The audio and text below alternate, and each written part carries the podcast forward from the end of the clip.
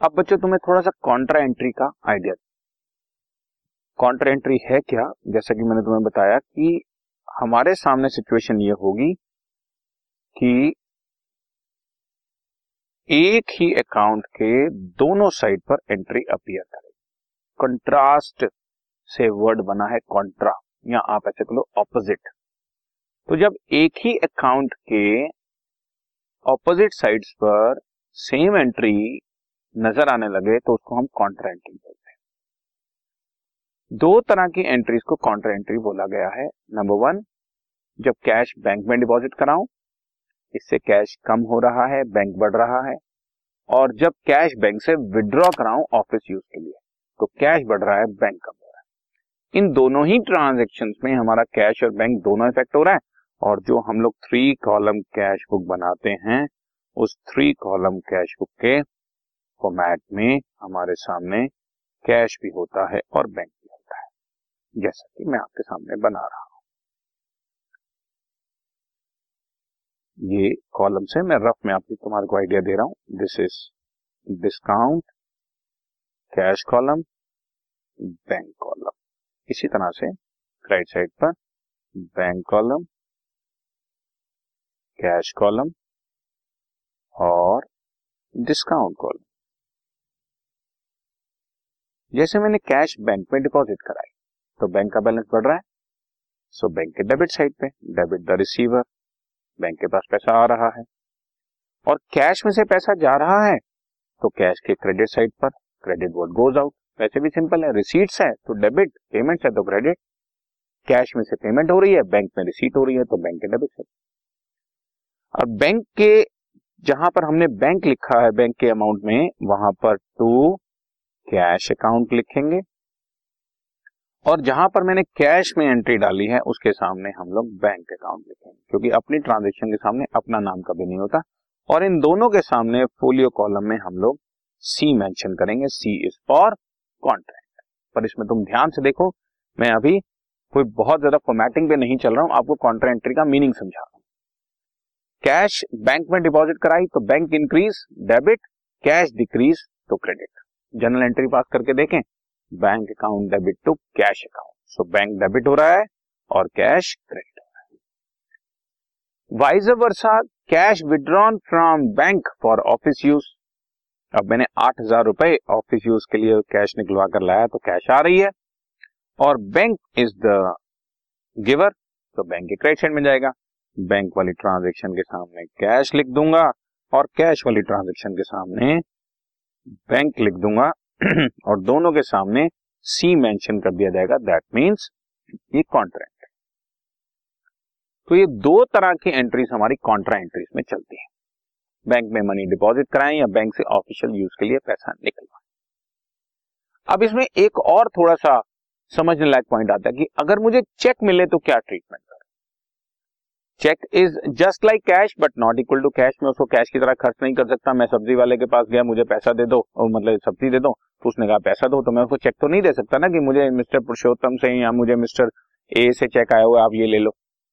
तो cheque will work as a cheque तो अब चेक के बारे में थोड़ी सी ट्रीटमेंट के बारे में डिस्कशन करते हैं। थोड़ी ऑल्टरनेटिव ट्रीटमेंट्स हैं या ऐसे कहूँ सिंपल शब्दों में दो ट्रीटमेंट्स हम आपको कराएँगे। पहली ट्रीटमेंट ये है कि चेक जब मिला उस दिन हमने बैंक में डिपॉजिट कराया या नहीं कराया, या किसी और दिन कराया, दो अलग अलग तरीके चलेंगे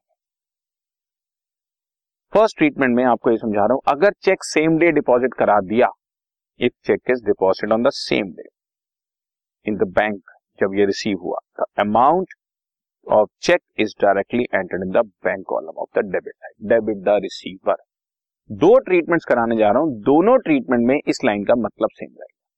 चेक रिसीव हुआ पाँच तारीख को और मैंने पाँच तारीख को ही बैंक में डिपॉजिट करा दिया। तो डायरेक्ट उसने बैंक के डेबिट साइड पर जाना है। ये यहाँ पर यहाँ पर यहाँ पर शो हो जाएगा आपके सामने। Here it will be show ठीक है? समझ रहे हो? अगर सेम डे डिपॉजिट हो गया। अगर सेम डे डिपॉजिट नहीं हुआ तो दो ट्रीटमेंट पहली ट्रीटमेंट हम इसको चेक की तरह से ट्रीट करें, अलग से और उसकी जर्नल एंट्री पास कर। क्योंकि जो एंट्री किसी पर्टिकुलर बुक में नहीं जाती वो जर्नल में जाती। सो so, इसकी जनरल एंट्री पास होगी एंड एंट्री विल बी तुम्हारे सामने है।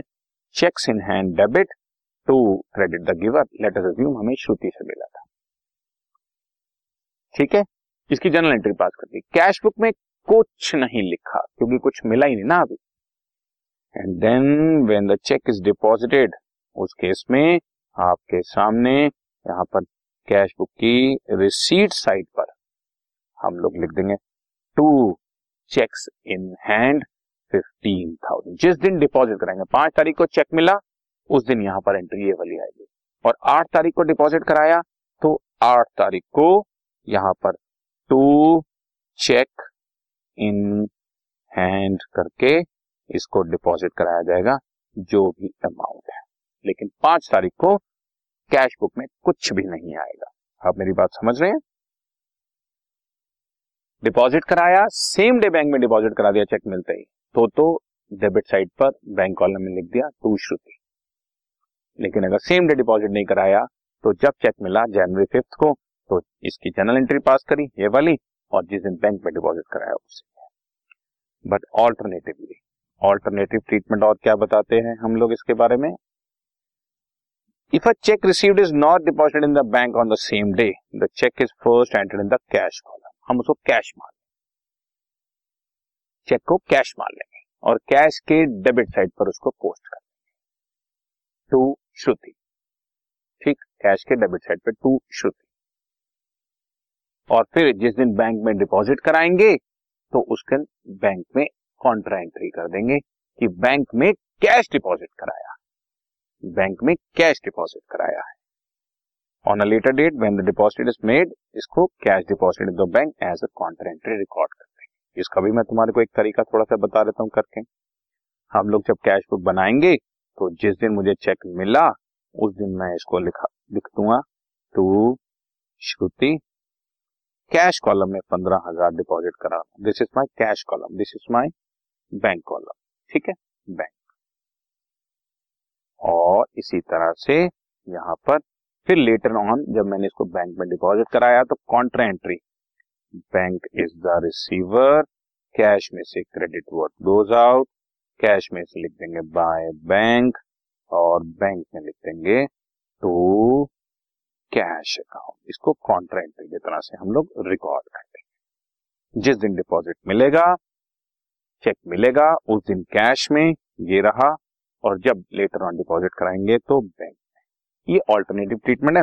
पहली ट्रीटमेंट चेक इन हैंड वाली आप पहले दिन कुछ मत करें जनरल एंट्री पास करें और जिस दिन लेटर ऑन डिपॉजिट कराएँ तो सीधा बैंक के कॉलम में रिसीव साइड पर इसको शो करें। सो so, ये दो ट्रीटमेंट्स हैं जो हम आपको कराते हैं। Okay Okay.